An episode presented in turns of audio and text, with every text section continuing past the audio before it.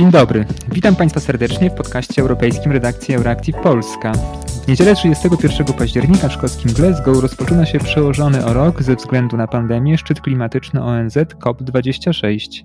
O oczekiwaniach związanych ze szczytem opowie Państwu nasza dzisiejsza rozmówczyni, pani Katarzyna Snyder z Instytutu Zielonej Gospodarki, była szefowa delegacji Polski w negocjacjach klimatycznych. Mija 6 lat od paryskiego porozumienia klimatycznego. Jakie było jego główne założenie i czy porozumienie jest realizowane? Tak, porozumienie paryskie mm, to jest instrument, e, protokół pod konwencją klimatyczną, której stronami są praktycznie wszystkie kraje świata. I celem tej konwencji e, do spraw zmian klimatu jest utrzymanie globalnego ocieplenia w takich granicach, aby e, niebezpieczna ingerencja człowieka nie doprowadziła do katastrofalnych, nieodwracalnych zmian w ekosystemie.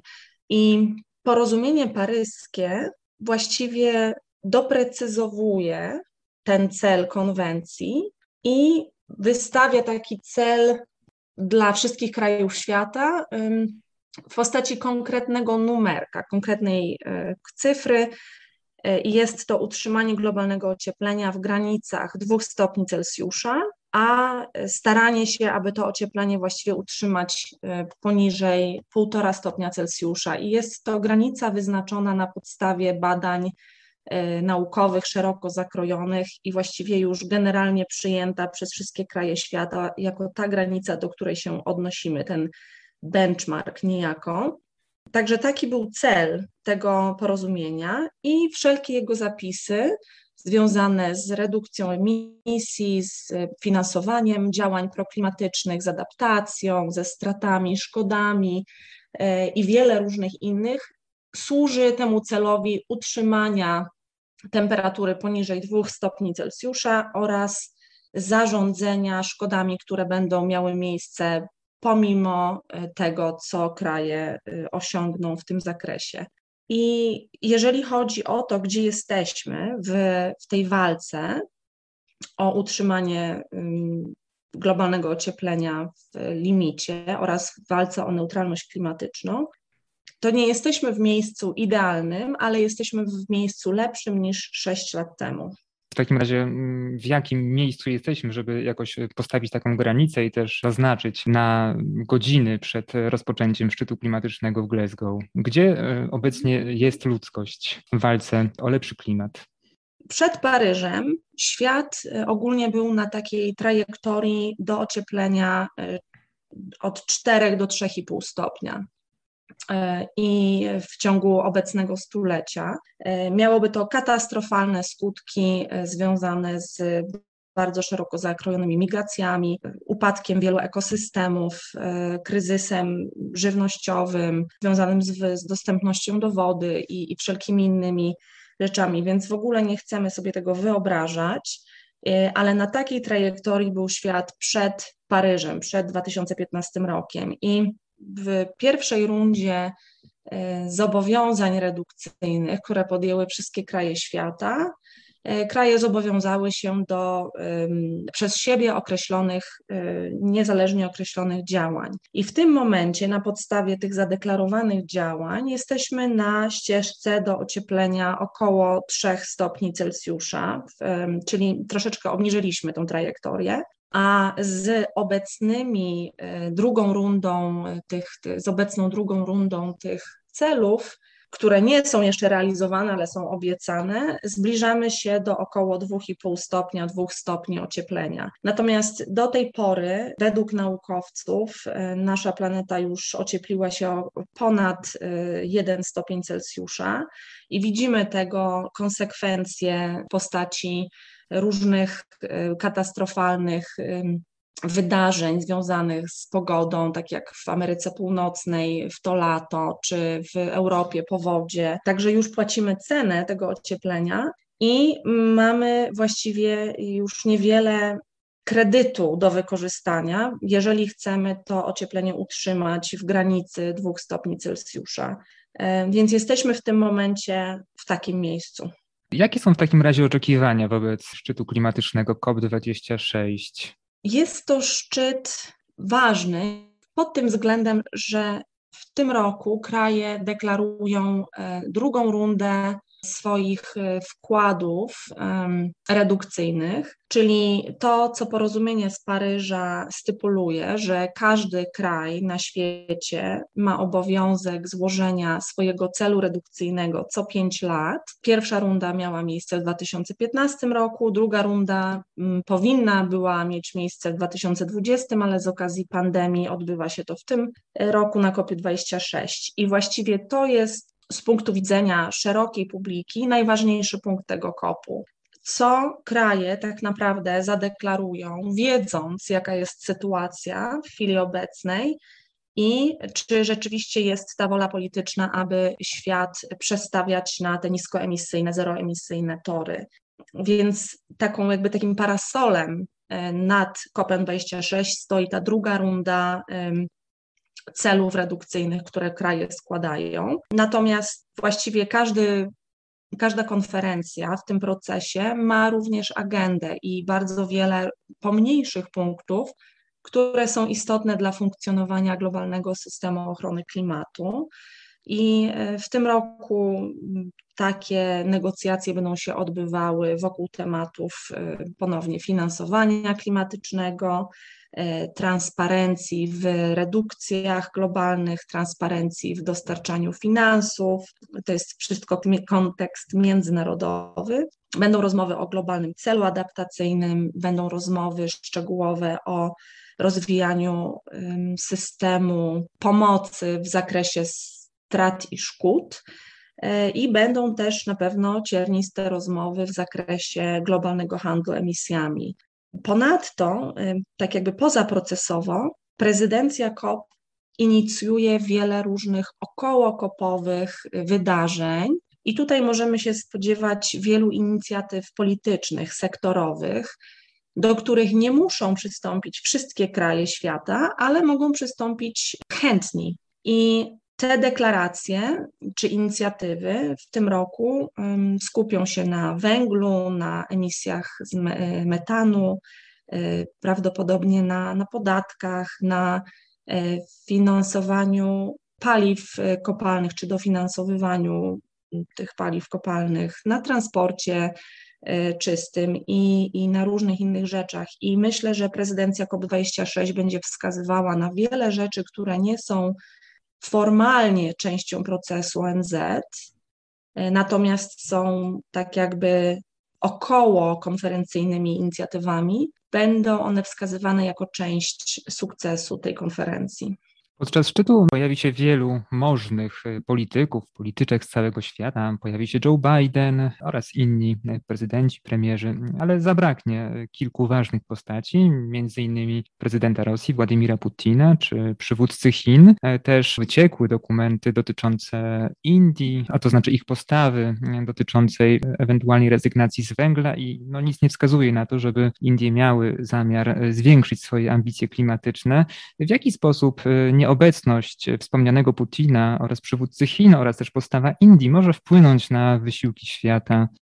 No rzeczywiście tutaj Chiny to jest e, właściwie najważniejszy światowy emitent gazów cieplarnianych na chwilę obecną i ich postawa jest e, niezwykle istotna dla dynamiki negocjacji, dla efektywności globalnych działań redukcyjnych. Chiny nadal nie złożyły jeszcze swojego, formalnie nie złożyły swojego celu drugiej, w drugiej rundzie e, tych kontrybucji, Nationally Determined Contributions. W tym tygodniu Pekin opublikował szczegóły Y, trajektorii zazieleniania swojej gospodarki z takimi ogólnymi celami, które mm, pokazują, jak zamierzają to robić w latach 25-60.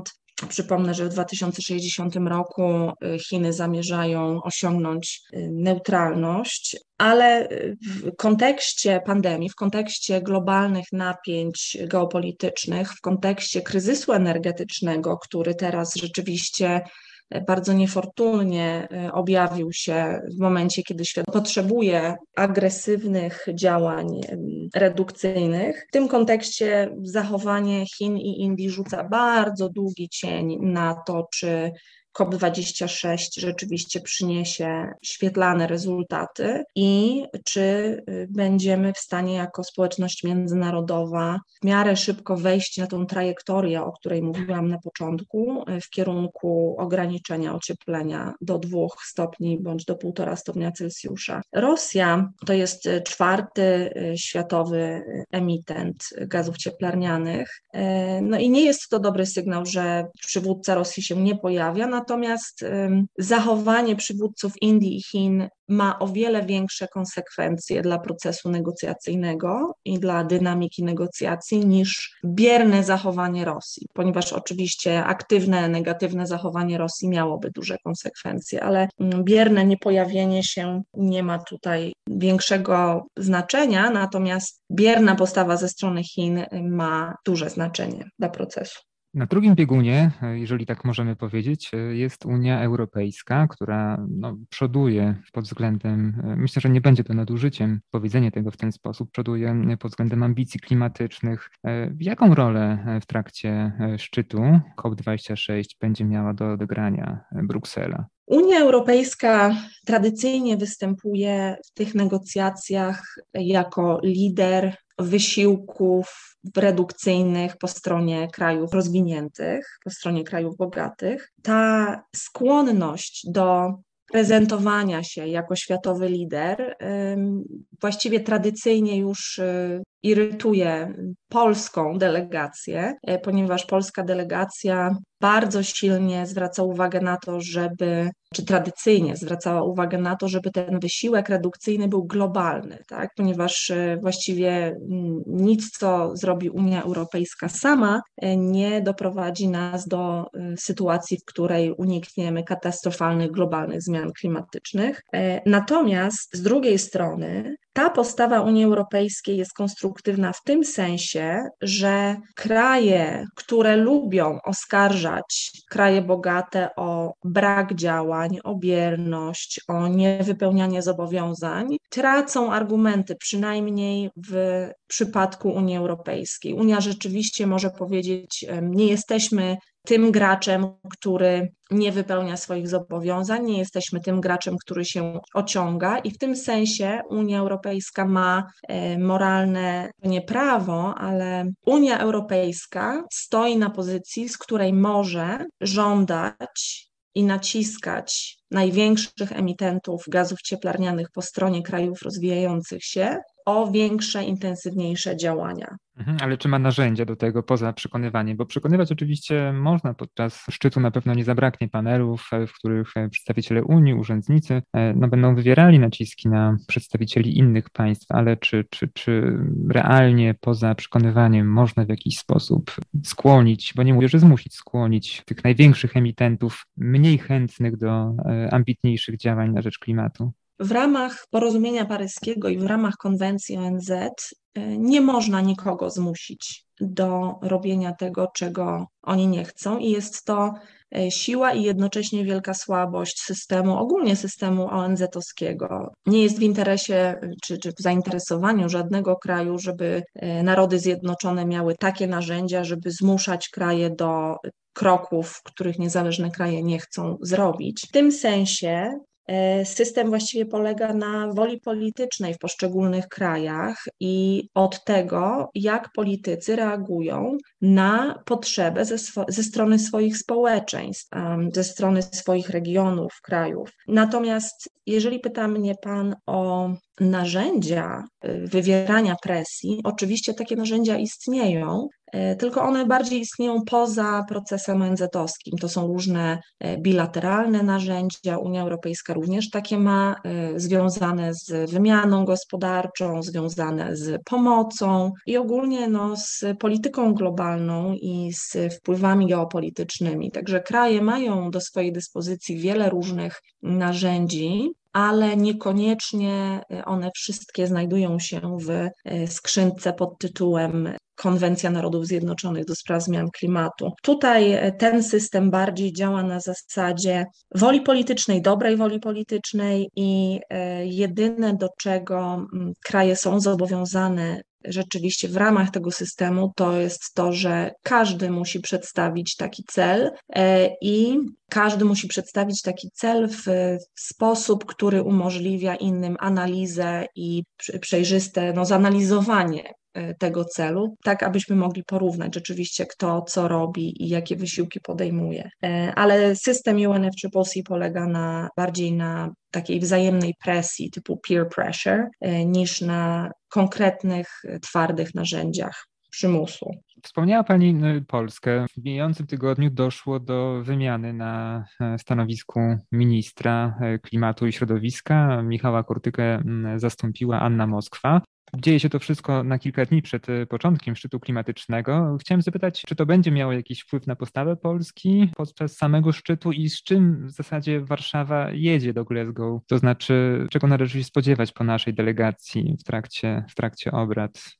Taka wymiana ministra w newralgicznym momencie nigdy nie jest niezwykle pozytywnym wydarzeniem. Natomiast biorąc pod uwagę rolę, którą Polska pełni w tym roku na szczycie COP26, a jest to rola niewielka, nie jesteśmy ani prezydencją, ani nie ma na agendzie takich tematów, które Polska y, może indywidualnie blokować w ramach Unii Europejskiej na tym szczycie. Przewiduję, że ta zmiana nie będzie właściwie miała większego wpływu na przebieg kopu ani na zachowanie naszej delegacji. E, minister Kurtyka to człowiek, który poznał ten proces od środka. On był prezydentem kopu 24 w Katowicach e, i taka wiedza i doświadczenie są zawsze pomocne, jeżeli reprezentuje się kraj na forum ONZ-u, ale jednocześnie polski zespół ekspertów, który właściwie tradycyjnie już jest y, silny i bardzo kompetentny, jest w stanie bardzo szybko wesprzeć y, nowego polityka, który się pojawi swoją wiedzą i ekspertyzą i kompetencją. Ale myślę, że w przypadku COP26 to po prostu nie będzie potrzebne. Przypomnę, że na kopie 19, kiedy Polska miała prezydencję e, i wszyscy tutaj reprezentanci światowi pojawili się na Stadionie Narodowym w Warszawie, e, minister Korolec pełnił funkcję prezydenta kopu i został wtedy wymieniony w trakcie trwania konferencji na swoim stanowisku ministerialnym. Było to bardzo niepokojące i rzeczywiście odczuliśmy trzęsienie ziemi w, wówczas y, na negocjacjach, ale mimo wszystko właściwie niewiele, y, nic się nie stało. Udało nam się zakończyć tą konferencję sukcesem. Y, także przechodziliśmy już przez trudniejsze doświadczenia związane z wymianą ministrów niż y, ta wymiana, która odbyła się w tym tygodniu. Krótko mówiąc, nie przewiduję daleko idących konsekwencji dla COP26 i polskiej delegacji w związku z tą wymianą. Na koniec chciałbym zapytać o, o Pani prywatne oczekiwania od szczytu w Glasgow, bo na początku rozmawialiśmy o tym, jakie są ogólne e, oczekiwania, czego się spodziewamy, czego się możemy spodziewać e, od światowych przywódców. Natomiast gdyby zechciała się Pani podzielić swoimi prywatnymi odczuciami dotyczącymi tej konferencji. Ta konferencja, właściwie ten cały proces przyciąga już tak wielką uwagę świata, że przez te wszystkie lata właściwie proces ewoluował i w tym momencie corocznie jesteśmy świadkami dużych festiwali e, proklimatycznych i myślę, że jest to, to dobrze. To, to przyciąga uwagę mediów, to pozwala na właściwie bardziej dogłębne i bardziej szerokie działania edukacyjne wśród społeczeństw. Jak rozumiem, na COP26 będzie 20 tysięcy ludzi w jednym miejscu. E, ja ze swojego doświadczenia, e, które zebrałam w latach 2008, 2016, 15, znam kopy od strony rządowej, negocjacyjnej. Wiele ustaleń w ramach tych e, kopów, w ramach procesu e, jest poczynione pomiędzy przewodniczącymi delegacji w kuluarach, a najtrudniejsze tematy czekają na rozwiązanie właściwie do ostatnich godzin, do ostatnich minut kopu e, i niektórzy negocjatorzy, którzy właściwie mają już duże doświadczenie w tym procesie, czekają na koniec drugiego tygodnia i siadają do negocjacji dopiero, dopiero wtedy, rozwiązując najtrudniejsze kwestie w ciągu 48 godzin. Jest to praca niezwykle intensywna pod kątem intelektualnym, ale też fizycznym i, i społecznym. Liczą się wytrwałość, charakter, y, naprawdę dogłębne zrozumienie, co kogo boli, taka swoista empatia na poziomie międzynarodowym. Bo problemem w tych negocjacjach nie zawsze jest to, co widać gołym okiem. Także myślę, że jeżeli zapytałby Pan y, o doświadczenia dziennikarza weterana tych negocjacji albo kogoś, kto podróżuje tam i, y, i zazwyczaj angażuje się w działania organizacji pozarządowych. Każdy z nas miałby inną perspektywę na to, czym jest COP, i ja właściwie y, mogę podzielić się y, tym, jak to wygląda za kulisami. De facto ludzie, którzy negocjują ostateczny kształt decyzji COP, to nie jest tak ogromna grupa, to jest y, około może, nie wiem, 50 najbardziej wokalnych, najbardziej wpływowych negocjatorów, którzy są liderami w swoich grupach. E, czasami ta grupa jest jeszcze mniejsza w zależności od tematu i jest to niezwykle ciekawy proces, który e, przyciąga coraz więcej uwagi.